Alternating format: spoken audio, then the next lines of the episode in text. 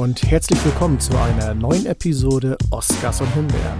Mein Name ist der Axel Max, ich bin zurück von meiner geheimen Mission und ich begrüße erstmal natürlich den Host, den Chef, den Boss, den Gott der Ältesten, wie er genannt werden möchte, Ronny Rüsch. ja, hallo. Das sind aber schöne Namen, die du mir da gegeben Oder? hast. ja. Und wenn ihr euch fragt, wo ich die letzten zwei Wochen gewesen bin, Ihr wisst ja, nächstes Jahr, auch nächstes Jahr finden ja wieder die Oscarverleihung statt. Und dieses Jahr waren wir ja organisatorisch nicht so ganz auf der Höhe, was das da anging, so Teppichfarbe und sonstiges. Deswegen bin ich schon mal schnell hingeflogen und habe mal mit dem Veranstalter in dem Sinne mal ein paar ernste Wörtchen gesprochen und ihr könnt euch freuen, ab nächstes Jahr Karo-Teppich, äh, bunte Gardinen und hast dich gesehen, wir machen das richtig bunt und schrill nächstes Jahr. Hoffe ich und wenn, zumindest. Und wenn das jetzt nicht passiert, was ist dann? Dann haben sie mich ignoriert und ich bin gefeuert. Irgendwas dazwischen wird die Wahrheit sein. Man muss ich doch wieder hin. Man muss doch wieder, muss der, Geld, der Götterälteste dahin. Richtig, richtig, richtig. Okay. Ich habe es versucht. Ich, du hast mir gesagt, ich soll es mal versuchen. Ich habe mein äh, Möglichstes getan, sagen wir es mal so. Ja, aber das war wirklich, was war denn eigentlich für eine Farbe letztes Jahr? Da ich farbenblind bin, kann ich nicht, weiß ich nicht, aber alle so. haben sich darüber aufgeregt. Es war so hell, also so ein helles so, so, so ein Champagner oder irgendwie Champagner so ein Gedöns, so. Und okay. da gingen ja schon direkt die Memes, bevor ob die ersten rübergelaufen sind, wie der Teppich nach der Veranstaltung aussehen würde und hast nicht gesehen. Hm, ja. Mal gucken, was der, Jahr vorhaben. Ist der rote Teppich auch nicht mehr politisch korrekt oder woran liegt das? Gute Frage. Das, das, können wir, das können wir nachher noch von Bill Burr beantworten lassen. Da haben wir ja noch einen Oscar heute. So. Da geht es nämlich sowas von gar nicht um Political Correctness. Also deswegen. Ja, Roddy, du hast noch was aus, äh, ein Nachtrag aus der letzten ja, Episode. Ich muss mich mal nochmal herzlich entschuldigen, weil ähm, ja bei Klaus, wir hatten ja letzte Woche die Empfehlung, also die Zuhörer- und Zuhörerinnen-Empfehlung. Mhm. Und da hatte ich natürlich die Empfehlung von Klaus da besprochen und komplett vergessen zu sagen, wie äh, diese Sendung oder diese, diese Serie eigentlich hieß, ja. Es ging um eine südkoreanische Serie. Die Serie heißt natürlich Bargain. Und ähm, es war natürlich, äh, in dem Text war es mit drin, aber im Podcast nicht mehr. Was natürlich alles jetzt auf den Cutter geschoben wird. Richtig. Wie heißt er? Jürgen, Detlef, keine Ahnung. Wir haben die komplette vierte Etage gefeuert. Das war ja. die Cutter-Abteilung. Äh, genau. Also Stellenanzeigen sind raus, könnt euch gerne bewerben, aber das ging ja, gar also, nicht. Ähm, klar, wir haben das natürlich im Text fand ja Titel, aber in der Folge wurde gar nicht genannt, wie diese Serie hieß und deswegen hier nochmal nachge nachgereist. Dabei hast viermal gesagt, glaube ich. Ne? Bargain, genau. Guckt euch das an, ja.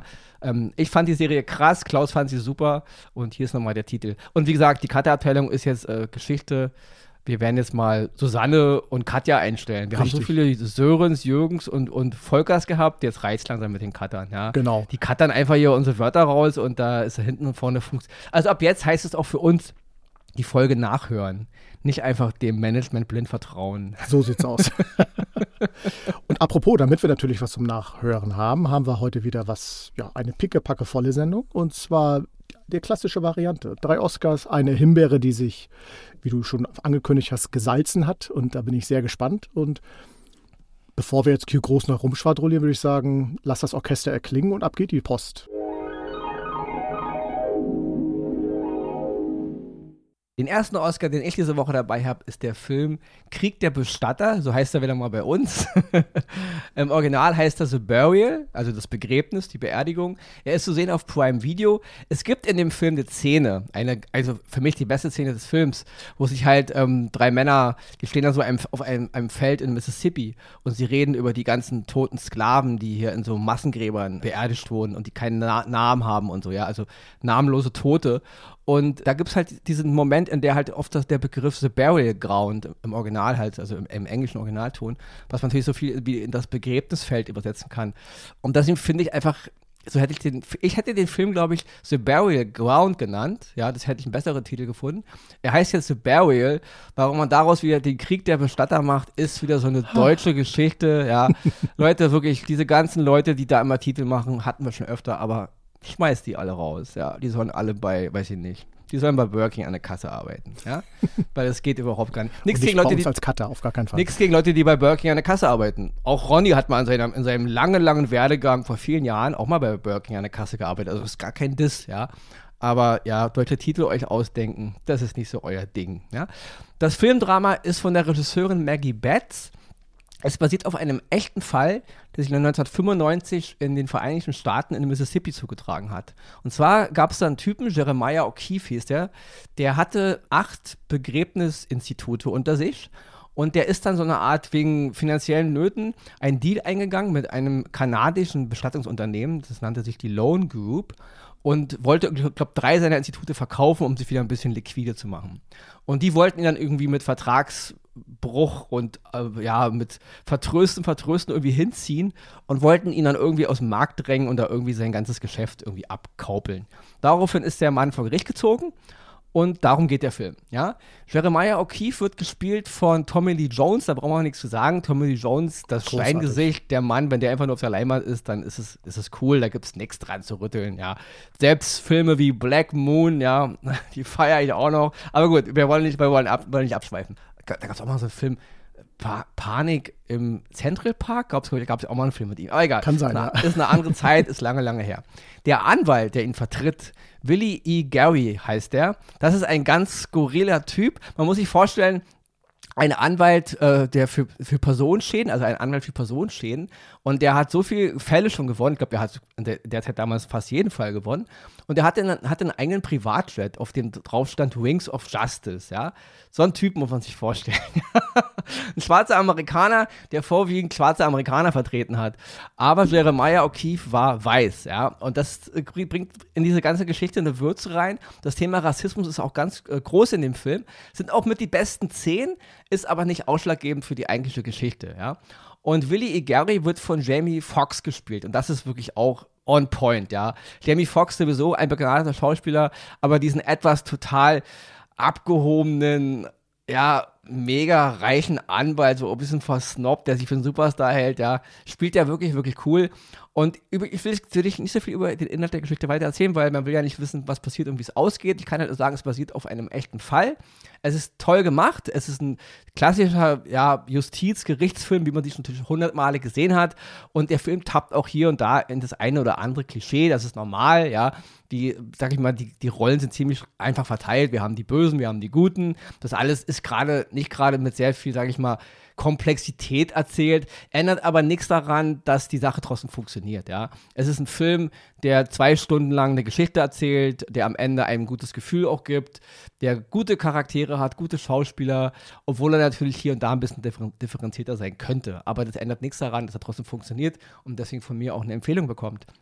Ganz positiv muss ich mal erwähnen, den Schauspieler Alan Wack, er spielt hier so eine Art, ja, geschassten Anwalt. Also eigentlich ist er, ist, eigentlich ist er der Home-Anwalt von dem Charakter von Tommy Lee Jones, ist aber weiß, auch ein bisschen ja, rassistisch, muss man einfach mal so sagen. Hat auch irgendwie, ja, Vorfahren, die auch nicht ganz so, ganz ohne Probleme sind, ja. Und, aber er spielt den auch wieder cool und ich mag wirklich Alan Wack seit äh, 1986, wo er in Ferris macht Blau gespielt hat, also ein Film meiner Jugend, den, noch Axel Ferris macht Blau. Natürlich. Der ist ein Pflichtfilm eigentlich. Und natürlich 94 in Star Trek Generations Teil 7, wo er John Harriman gespielt hat, den Captain der Enterprise B, ja. Es ist ein Schauspieler, der immer nur so ein bisschen Nebenrollen hat, der hat nie so die krasse mega Hauptrolle bekommen. Aber ich sehe ihn wirklich immer, immer gerne. Ja. Und ganz doll muss ich mal erwähnen, den Schauspieler Mamadou Atje. Der spielt hier Hal Dawkins, auch ein Anwalt, ja, ein schwarzer Anwalt. Den habe ich zum ersten Mal gesehen, 16, 17 in The Get Down, so eine von Buzz Loman, so eine Hip-Hop-Gründerserie auf Netflix. Da hat er Grandmaster Flash gespielt. Und das ist wirklich ein Typ, was also das ist ein Gesicht, wo ich dr drin hängen bleibe, ja. Egal was der spielt, ja. Der hat so ein, ein tolles Gesicht, ja. Das ist also wirklich, äh, als hätte man ihn irgendwie aus Marmor rausgeholt, als hätte ein großer Künstler ihn geschnitzt, ja. Ein ganz toller Typ. Er hat hier nur eine kleine Nebenrolle, er ist jetzt nicht die Hauptrolle, aber der hat mich mega, mega beeindruckt, ja. Und ich fand der ganze Film, wie ich schon sagte, funktioniert von vorne bis hinten. Es ist ein schöner Gerichtsfilm mit einem krassen Fall, ein echter Fall. Habe ich schon erwähnt, dass es ein echter Fall war? Ja, gut, okay. Ganz kurz am Anfang. Ja, basiert auf einem echten Fall, also ist wirklich so passiert 1995. Und ja, deswegen mein erster Oscar geht an den Film Krieg der Bestatter im Original The Burial auf Prime Video zu sehen. Toller Cast, toller Schauspieler mit schönen kleinen Einzelszenen, die ganz, ganz toll sind. Als Film nicht ganz so hammermäßig, aber trotzdem funktioniert er und deswegen empfehle ich den ohne mit der Wimper zu zucken. Stimmt, er hat nicht gezuckt. Klingt auch sehr, sehr gut. So, dann komme ich zu meinem Oscar dieser Woche. Und zwar geht es um den Kriminalfilm Pain Hustlers. Den könnt ihr auf Netflix gucken und der ist von David Yates. David Yates, die, die ihn kennen, werden wissen, die letzten vier Harry Potter-Filme hat er als Regisseur gemacht. Ich glaube, Tierwesen hat er auch alle drei als Regisseur. Der versteht sein Handwerk, der weiß, was zu tun ist. Und er hat sich hier eine wahre Begebenheit genommen, denn der Film basiert nämlich auf einem Zeitungsartikel aus 2018 aus dem New York Times Magazine von Even Hughes. Und der hat auch sogar das Buch dazu geschrieben, The Hard Cell 2022. Im Großen geht es einfach um eine Pharmafirma, die halt am Abgrund steht und dann durch eine gewiefte Quereinsteigerin irgendwie die Kurve kriegt, nach oben prescht und ja, wie wir alle wissen aus solchen Filmen und Serien, ich nehme als Beispiel The Dope Sick oder auch The Dropout, was jetzt nicht mit Pharma zu tun hat, aber auch medizinischen Produkten, dass immer irgendwas dahinter steckt, was irgendwie nicht koscher läuft. Genauso geht es hier ab. Was David Yates aber hier gemacht hat, ist, er hat daraus auch eine schwarze Komödie gemacht, wo viele dann auch, habe ich mal in den äh, Foren nachgelesen, gesagt haben, oh, bei dem Thema so viel Humor, ist das richtig, ist das nicht richtig? Ich persönlich muss sagen, es ist richtig, weil wenn man einfach nur auf die Geschehnisse guckt, die Leute, die, die das betrifft, die da betrogen, gelogen und keine Ahnung was haben, die haben ja auch ihren gewissen Humor, den sie trotzdem zu der Zeit getragen haben. Und warum kann man das nicht mit einbauen in so eine Geschichte? Finde ich völlig okay und durch den Cast, der dafür äh, gecastet wurde, auch noch hervorragend dargestellt. Emily Blunt spielt die Hauptrolle Lisa Drake. Sie ist diese Quereinsteigerin, die da plötzlich dieses Pharmaunternehmen von innen nach außen umkrempelt mit ja, recht merkwürdigen Dingen. Und ihr zur Seite ist Chris Evans, der schon dort arbeitet und eigentlich ja im Grunde sich das Leben selber schön redet und dann aber auf einmal auf dieser Welle mitschwimmen kann und dann auch ganz groß wird. Nebenbei noch der Boss Andy Garcia und dann bin ich schon mit dem Supercast quasi durch. Da könnt, seht ihr, dass, de, dass der Film wirklich was mitbringt. Die einzige so ja, kleine Kritik ist, dass die Story manchmal, der Film geht etwas über zwei Stunden, manchmal so weite Sprünge macht, ohne dass da irgendwo so ein Hinweis ist. Ist nur ein Beispiel, wir sind noch in den abgegammelten Büros, man versucht irgendwie noch äh, Umsatz zu machen und plötzlich reden wir schon über Millionenbeträge, so ohne äh, Hintergrundwissen, warum das alles passiert. Man kann sich da sehr schnell seine eigenen Schlüsse draus ziehen, deswegen ist das auch gar nicht so schlimm. Aber da hätte ich gesagt, hättet mir noch mal ein paar Minuten mehr drauf gepackt und noch ein bisschen mehr so drumherum erzählt, dann wäre es vielleicht noch so ein bisschen flüssiger gewesen. Ist eine kleine Kritik, weil ansonsten der Film hält sich nämlich schon, ich glaube, fast über eine Woche auf Platz 1 bei Netflix. Da muss, muss ich sagen, zu Recht auch. Die Kritik daran verstehe ich absolut nicht. Wie gesagt, es geht um Pharmaindustrie, es sind ernste Themen. Wir sehen viele Schicksale, viele Tragödien. Wir sehen aber auch wirklich so eine Prise Humor, die genau die richtige Portion hat, wo ich gut, guten Gewissens sagen kann, darüber kann man auch lachen, das ist toll erzählt und gut dargestellt. The Pain Hustler auf Netflix. Steht auf Platz 1, schaut, euch mal, schaut es euch unbedingt mal an, weil es lohnt sich absolut. Und damit bin ich schon wieder fertig.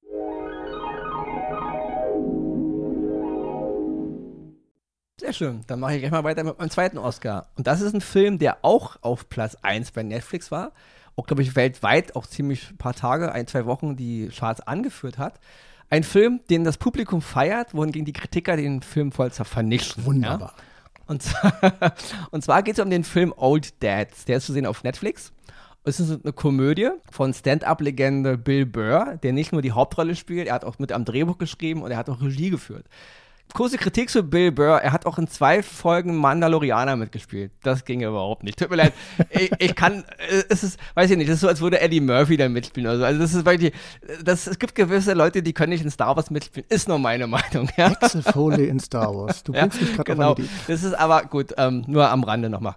Bill Burr selber, ja, ist ein streitbarer Typ, keine Frage. Das ist jemand, der gar nicht so sehr auf Political Correctness steht. Also es ist wirklich ein, ein Ko Komödien, der überall, ob es seine, seine, seine, seine filmischen Arbeiten sind oder eben auch, er hat auch einen Podcast, glaube ich, ähm, der ja einfach das sagt, was er denkt. Er hat auch so eine Art Wut-Comedy geprägt, ja. Und er wurde 2017 vom Rolling Stone Magazine auf dem 17. Platz der 50 besten Stand-up-Comedien aller Zeiten gewählt, ja. Also ist es nicht ein Typ, der irgendwie so klein in der Ecke rumdümpelt. Der hat schon, sage ich mal, eine Fanbase, ja. Und er hat jetzt einen Film gemacht, Old Dads, geht um äh, drei Typen, die sind so im Alter zwischen so um die 50. Der eine ähm, wird, also wird gerade Vater wieder, also seine neue Freundin ist schwanger. Und die anderen beiden haben auch ziemlich kleine Kinder noch. Also im Grunde so äh, Vaterrollen in einem Alter, wo man eigentlich schon ältere Kinder hat, in der Regel, ja. Und der Film beleuchtet dieses ganze Problematik, dieses ganze Millennials, Generation der Millennials und Generation X, also die Generation davor und dieses ganze politische, korrekte, ja, wir, wir wissen es selber, wir alle sind da gerade mitgefangen. Was darf man noch sagen? Wie darf man es noch sagen? Ja. Und darauf, darauf schießt der Film aus allen Rohren, ja. Der Charakter, den der Bill Burr spielt, der nimmt einfach kein Blatt vom Mund, der sagt einfach, was ihm gerade durch den Kopf geht und deswegen eckt er natürlich überall an. Der Film hat natürlich Stellen, die sind ein bisschen, ich finde es ein bisschen mau, also der funktioniert nicht komplett jetzt. Ich verstehe aber, warum viele Zuschauer den Film gucken und er ihnen Spaß macht, weil er eben einfach auch eine Art Ventil für, ja, weil dieses ganze Bevormunden, diese ganze, was man uns hier so raufdrücken will, das nervt, ja. So entwickeln sich keine Gesellschaften, so entwickeln sich auch keine, ja, kulturellen Bahnen, in die wir alle ineinander fließen. Sowas schafft Gräben, sowas äh, schafft Lager, Probleme und Zwietracht und Hass und ja, das passiert hier gerade. Deswegen, und darauf schießt der Film aus allen Rohren nicht immer äh, genau in Schwarze, also das muss ich dazu sagen. Ich verstehe aber, warum er vielen Leuten gefällt. Ich verstehe auch, warum die Kritiker ihn bemängeln. Wahrscheinlich aber auch nur wieder in so einer Art Reflex. Wir müssen ihn jetzt bemängeln, damit wir nicht wieder einen Shitstorm, wir können ja diesen Film nicht toll finden. Ronny sagt eiskalt, der Film macht Spaß, der Film funktioniert. Ich musste lachen. Er hat eine Menge Stellen, wo ich auch dachte, ja, Mann, so ist es, ja. Und deswegen kriegt der Film von mir einen Oscar, auch wenn er kleine Schwächen hat, ähm, weil es funktioniert einfach. Und ähm, ja, Bill Burr sagt es einfach. Und deswegen kann ich sagen, diese ganze Political Correctness, es ist immer noch nicht verboten, gewisse Dinge zu sagen und auch nicht zu denken. Und es mag nicht jedem gefallen und es mag auch irgendwelchen politischen korrekten Strukturen nicht gefallen und schon gar nicht dieser Pseudo, ähm, dieser pseudo-woken Bubble da, die immer meinen, den Leuten immer alles erklären müssen, um wie man was sagt und wie man es nicht sagt. Ich finde, ja, es ist nicht verboten, gewisse Dinge zu sagen. Ja, und wenn das mal verboten wird, dann liegen wir in der Diktatur. Also so kommen wir nicht weiter. Deswegen, der Humor funktioniert, ich verstehe das Ventil. Und deswegen, mir hat Old Dad Spaß gemacht, mit Abstrichen. Wie gesagt, es gibt Menge bessere Komödien, aber ich kann jetzt nicht sagen, ich habe mich nicht gelangweilt und ich habe oft so gedacht, ja, genau, scheiß drauf, ist, ist so, ja. Und es funktioniert, ja. Hat mir Spaß gemacht und deswegen äh, Daumen hoch für Bill Burrs Komödie. In, die anderen beiden Väter werden von Bobby Carnival gespielt und Bokeem Woodbine, die kennt man auch aus diversen Produktionen, Serien, Filme und so. Das ist halt so kleine, kleine, äh, es gibt auch so kleine, so Querläufer, die so ein bisschen in diese Hangover-Schiene gehen, aber nur ganz, ganz klein. Und diese, diese 50-jährigen Väter, die halt auch so eine Art Midlife-Kreise stecken, nicht? und dieser ganze Konflikt zwischen dieser jüngeren Generation, was man darf und was man nicht darf. Also wer sowas mag, wer Komödien mag, wer Wut-Comedy mag, wer Bill Burr mag, sowieso, ja, schmeißt mal einen Blick rein. Mir hat das echt Spaß bereitet und diese ganze Sache mal auf eine etwas, gerade, also selbst die, selbst die letzten zwei Minuten, die sind auch nochmal richtig göttlich, ja, ich habe so gelacht, ja. Und deswegen, Old Dads auf Netflix, auf jeden Fall ein Blick wert. Wenn man mit unpolitisch korrekter Aussprache klarkommt. Wenn man da ganz sensibel ist und schon, ja, schon Gänsehaut bekommt oder schon Schüttelfrost, wenn jemand irgendwelche Wörter sagt, die laut, was auch immer, nicht mehr so cool sind, dann lieber nicht einschalten. Sowas wie roter Teppich oder so, ne? Sowas ja. wie roter Teppich zum Beispiel, ja. ich glaube, damit hast du fast 100% der Gesellschaft jetzt angesprochen. Die einen werden ihn gucken, weil sie neugierig sind und wissen wollen, ach, gibt's das noch? Und die anderen wollen wissen, wo sagen die welche Wörter. Genau. wo kann ich mich wieder aufregen? Genau, genau. Und bevor du dich gleich aufregst über deine Himbeere, die ist ja heute gesalzen und gepfeffert, ich habe noch einen draufgepackt, habe ich noch ein kleines Shoutout und zwar ähm, an die Serie Billions, Leute. Wenn, wer die Fans von uns, die von der ersten Sekunde dabei sind, werden wissen, Billions war die erste Serie, die ich damals hier in diesem Podcast vorgestellt habe, einen Oscar gegeben habe. war das, jetzt, war das wirklich die erste? Das war meine erste Serie ja? damals, okay. ja. Genau. Hör ich noch mal rein. Hör ich noch mal rein. Mach das. und äh, diese Serie ist jetzt zu Ende gegangen mit der finalen siebten Staffel. Die Serie äh, ist wie viele andere auch natürlich äh, unter der Pandemie so ein bisschen in Stocken gekommen, weil lange Drehzeiten äh, konnten nicht gedreht werden und so weiter. Und was auch noch dazu kam, und das ist äh, ja die kleine Besonderheit auch, dass in der sechsten Staffel einer der Hauptcharaktere, und zwar Damien Lewis, der den äh, Hedgefondsmanager Bobby Axelrod spielt, ausgeschieden ist, weil im ähm, tatsächlichen Leben seine Frau gestorben war und er deswegen eine lange Pause eingelegt hatte. Wurde in der Zeit von Corey Stoll vertreten, also nicht vertreten, sondern ein anderer Charakter quasi eingeführt, der seinen Posten so als diesen großen Hedgefondsmanager übernommen hatte und äh, der den Mike Prince gespielt hat. Die ganze Serie ist so ein Katz-und-Maus-Spiel zwischen Staatsanwalt äh, Chuck Rhodes, Paul Giamatti und wie gesagt Damien Lewis als Axelrod, die sich in so einem Katz-und-Maus-Spiel immer da gegenseitig ähm, ja, jagen, äh, Steine in den Weg legen und so weiter. Es geht um Milliarden. Es ist ein ganz, eine ganz andere Welt für uns, von uns Normalos, wirklich die High-End-Klasse der Geldverdiener und hast nicht gesehen. Es ist schillernd, glitzernd dargestellt. Es ist eine Serie, die wirklich toll unterhält. Sie hat so in Staffel 4, 5 so ein bisschen ihre Schwächen, weil denen dann so ein bisschen das Thema ausgegangen sind. Dann kam zum Glück die Pandemie. Und sie haben mit Staffel 6 und 7 einen würdigen und sehr guten Abschluss gefunden, sodass ich sage, Leute, wer es sich einmal anschauen möchte und noch nicht gesehen hat, Billions of Sky, Schrägstich Wow, ist jetzt fertig, sieben Staffeln, könnt ihr euch anschauen, ist mal was völlig anderes, eine völlig andere Welt. Und Ronny würde auch großer Fan davon sein, weil ich glaube, fast jedes Filmzitat, was es auf dieser Welt gibt, hat es in diese Serie geschafft, weil die kommunizieren oft über Filmzitate miteinander, was sehr, sehr amüsant ist. Wollen wir nur hoffen, dass Sky die sieben Staffeln so lange drin lässt, dass man auch alle gucken kann, wenn man jetzt ich hoffe. anfängt. Ja, weil die ja. haben ja oft immer so Dinge, wo, man, wo sie die raushauen. Und dann Ja, wobei bei den großen Sachen, also so Game of Thrones und so, das ist alles immer noch drin. Also das äh, es hängt aber natürlich davon ab, ob diese ganzen Streaming-Dienste irgendwann sich auch noch abkapseln. Dann hat man natürlich irgendwann Pech gehabt. Aber bis jetzt, toi, toi, toi, Klopf auf Holz. Genau, weil sieben Staffeln ist schon eine Menge. Das ist um eine Menge damit, Holz, ja, damit ja. anzufangen. Ne? Aber gut, da kann man ein bisschen gucken und dann später weiter gucken. Genau. Dann komme ich jetzt zu meiner Himbeere abschließend. Und das ist ein Film, Leute. Also, es ist eine direkt to. Also früher wäre es eine direkt zu, zu, zu Videoproduktion gewesen, ja.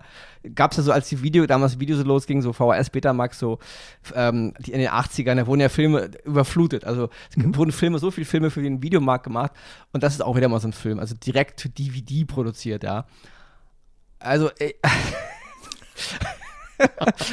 Also der Film handelt im Zweiten Weltkrieg im Jahr 1944 an der Westfront, ja, von dem 761. Panzerbataillon, was damals hauptsächlich aus schwarzen US-Soldaten bestand, ja. Und eigentlich denkt man sich, ja, geiles Thema, Leute, das ist ein gutes Thema, ja. Schwarze Soldaten im Krieg gegen die Nazis und so, ja. Das ist so ein Kap Kapitel, was ja immer alles so weggelassen wird, ja. Es gab auch mal eine, eine, eine, Flugeinheit mit, mit schwarzen Soldaten damals im Zweiten Weltkrieg. Auch das wurde damals von George Lucas produziert. Red Tails hieß es, glaube ich. Leider auch nicht so cool, muss ich dazu sagen. Die Thematik war geil, die Umsetzung leider nicht so cool, ja. Und das, aber äh, verglichen mit was jetzt hier kommt, ist das ein High-End-Film gewesen, ja. Der Film heißt Come Out Fighting im Original. Bei uns natürlich weil was kann der deutsche Zuschauer schon mit Come Out Fighting anfangen? muss noch die Zusatz bekommen, die Legende der Black Panthers. Man muss dazu sagen, dieses Bataillon hatte in seinem Abzeichen einen schwarzen Panther. Es waren halt die Black Panthers. So wurden die auch bezeichnet. Natürlich hätte man, oh gut, okay, aber nicht schon wieder die deutschen äh, Titelleute angreifen, die Hatten wir irgendwann alle bei Burger King an der Kasse arbeiten werden, ja. Also thematisch, warum nicht? Super geil. Also, ja, Zweite Weltkrieg ist immer irgendwie, hat immer zu, Zuschauer, das gefällt Leuten immer, Zweite Weltkrieg ist immer wieder ein Thema, ja. Und ja, dann natürlich noch schwarze Soldaten und eine Einheit, die es wirklich gab. Gute Idee. Und ich sage mal, das Grunddrehbuch ist jetzt nicht dämlicher als das Grunddrehbuch von Saving Private Ryan, ja. Ich bin ein großer Fan von Spielberg, das wisst ihr. Und Saving Private Ryan ist ein toller Film. Manchmal Antikriegsfilm, aber überwiegend Kriegsfilm, wenn man mich fragt. Und natürlich eine ziemlich hohle Geschichte. Ja, man schickt da irgendwie acht Soldaten los, irgendwie um einen Typen. Ich verstehe das alles, man braucht ein geiles. Deswegen, das Drehbuch von Saving Private Ryan ist auch nicht gerade besser als das Drehbuch von diesem Film, ja. Aber die Umsetzung, also das ist, also Regisseur Steve Luke, so heißt der Mann, hat auch schon so tolle Filme gemacht wie Operation Seawolf. Auch das ist so ein Ding. Da hat Frank Grillo mitgespielt. Ja, also es ist nicht so, dass er nicht schafft, irgendwelche Schauspieler um sich zu, um sich zu scharen. Auch hier ähm, in diesem Film tauchen Leute wie Tyrese Gibson auf, Dolph Lundgren, der aber auch schon in Operation Seawolf mitgespielt hat, Killian Lutz noch zu erwähnen und Michael J. White. Das ist alles, was ich jetzt zu den Schauspielern sagen kann. Dieser Film ist so dilettantisch und so hohl in seiner ganzen Art, wie er präsentiert wird, ja. Also es fängt an mit so einer Flug. Ähm, ich bin ein großer äh, Bewunderer von Filmen, die so Dogfights machen, ja. Also deswegen bin ich auch so ein Fan von Star Wars, dieses ganze TIE Fighter X-Wing, ja. Ich mag diese alte Art, wie früher äh, ge- gekämpft wurde mit den Flugzeugen, ja. Und so fängt der Film auch an. Aber sowas an billiger CGI habe ich lange nicht mehr gesehen, ja. Also alles, was hier explodiert äh, und was Fahrzeuge sind, abgesehen natürlich von den 13 Fahrzeugen, die sie irgendwie an alten Kriegsgerät ausgekramt haben, die auch andauernd das Bild fahren. Also uh, immer zu zeigen, hier, wir haben hier irgendwie einen alten Panzer und einen alten äh, Transporter. Das wird dann auch all- alles immer heroisch gefilmt, ja, aber Die CGI ist ein Albtraum. Die Story ist so hanebüchen dumm umgesetzt. Die Dialoge sind so affig, der Schnitt ist hohl, man kann manchmal gar nicht mehr folgen, von Anschlussfehlern reden wir gar nicht erst, ja. Was die labern, wie die es labern. Es ist gefilmt, als hätten sich eine Horde von 15-Jährigen mit einer Handykamera entschieden, wir drehen mal einen Zweiten Weltkriegsfilm mitten auf dem Schulhof. Wir suchen uns irgendwo einen Wald und drehen Film. Und so sieht das alles aus, ja. Also von historischen Ungenauigkeiten rede ich gar nicht erst, ja. Also Come Out Fighting ist einer der dümmsten Filme von der Machart, die ich je gesehen habe. Einer der dümmsten Filme äh, mit dem Setting Zweiten Weltkrieg, die ich je gesehen habe. Das ist, also dem Regisseur Steve Luke sollte man in jeglicher Weise verbieten, überhaupt noch irgendwas zu machen. Ja, sein Kameramann, sein Cutter, sein Musiker, alle, die da mitgemacht haben. Ähm, ihr könnt auch zusammen mit den deutschen Titelgebern bitte bei Working an der Kasse arbeiten. Ja, da kriegt er, das kriegt er vielleicht noch hin, ja. Wie gesagt, kein Diss gegen die Mitarbeiter von Birking, ich habe es selber mal gemacht, ja. Ähm, aber das ist, ihr habt keine Ahnung, wenn man Filme macht. Ihr habt keine Ahnung von Timing, ihr habt keine Ahnung von Zweiten Weltkrieg, ihr habt keine Ahnung von irgendwas, ja.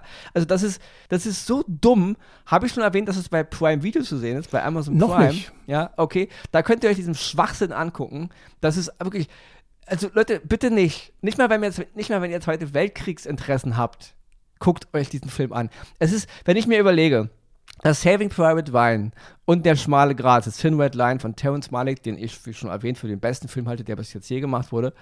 Diese Filme wurden beide 1998 gemacht. Da kamen die raus. Das ist 25 Jahre her.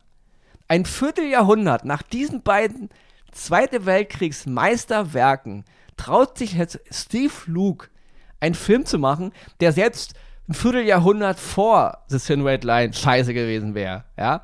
Also es ist unglaublich, dass man überhaupt Leute zusammenkriegt für so ein Bullshit. Ja? Mhm. Und, na, und natürlich auch diese Thematik.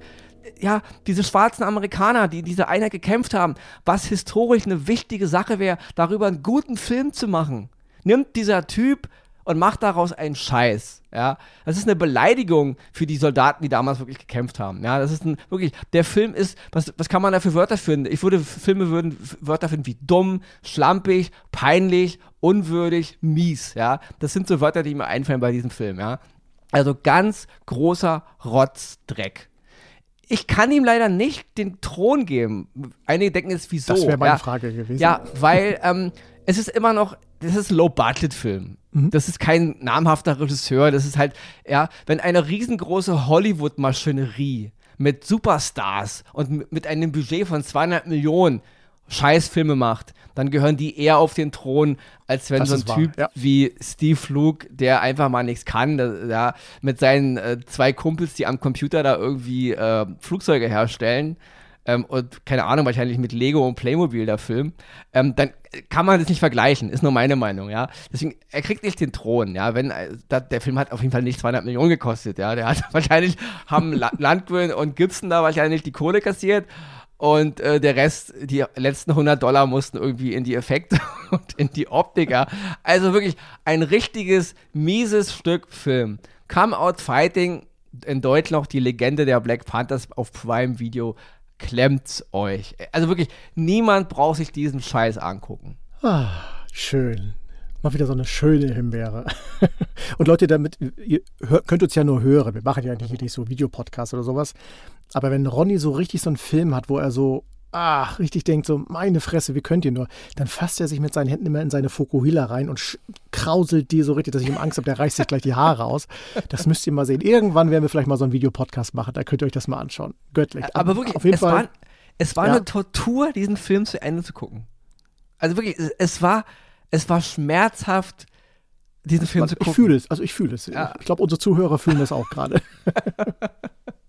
Ja, ja damit bin ich raus diese Woche. Ich sag Tschüss. Mach es gut. die letzten zwei Minuten, weil er ja letzte Woche gar nichts gesagt hat. Und die Woche davor auch nicht. Ach, die Woche davor auch nicht. Und die übernächste Woche auch wieder nicht. Aber nächste Woche noch, sorry, nächste Woche machen wir unsere Walt Disney-Folge, ja? Richtig, 100 also die, Jahre Disney. Genau, uh. ja, die, die Brüder Disney haben ja irgendwie, glaube Oktober 2023 nee, Oktober 1923, haben sie ja damals, glaube ich, im, in der Garage ihres Onkels oder so die Disney Company gegründet. Genau. Ich glaube, mit einem Startkapital von 500 Dollar. Die sie Und wahrscheinlich auch, noch, geworden auch ist. noch leihen mussten oder so, genau. 100 Jahre Disney alle- also und nächste Woche machen wir mal ähm, eine nur eine Disney-Folge mit den Sachen, die wir in 100 Jahren Disney cool finden.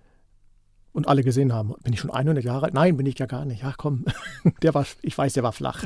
Der war richtig flach. So, liebe Leute, deswegen, bevor es hier noch flacher wird, äh, sage ich nur noch, es hat wieder sehr viel Spaß gemacht. Ne? Vielen Dank wieder fürs Zuhören. Schaltet auch nächste Woche hier wieder ein. Natürlich bleibt uns treu, bleibt gesund, schaut fleißig Filme und Serien, schreibt uns, textet uns und so weiter und so fort. Und ich sag mal, ich freue mich. 100 Jahre Disney nächste Woche. Bis dahin. Tschüss.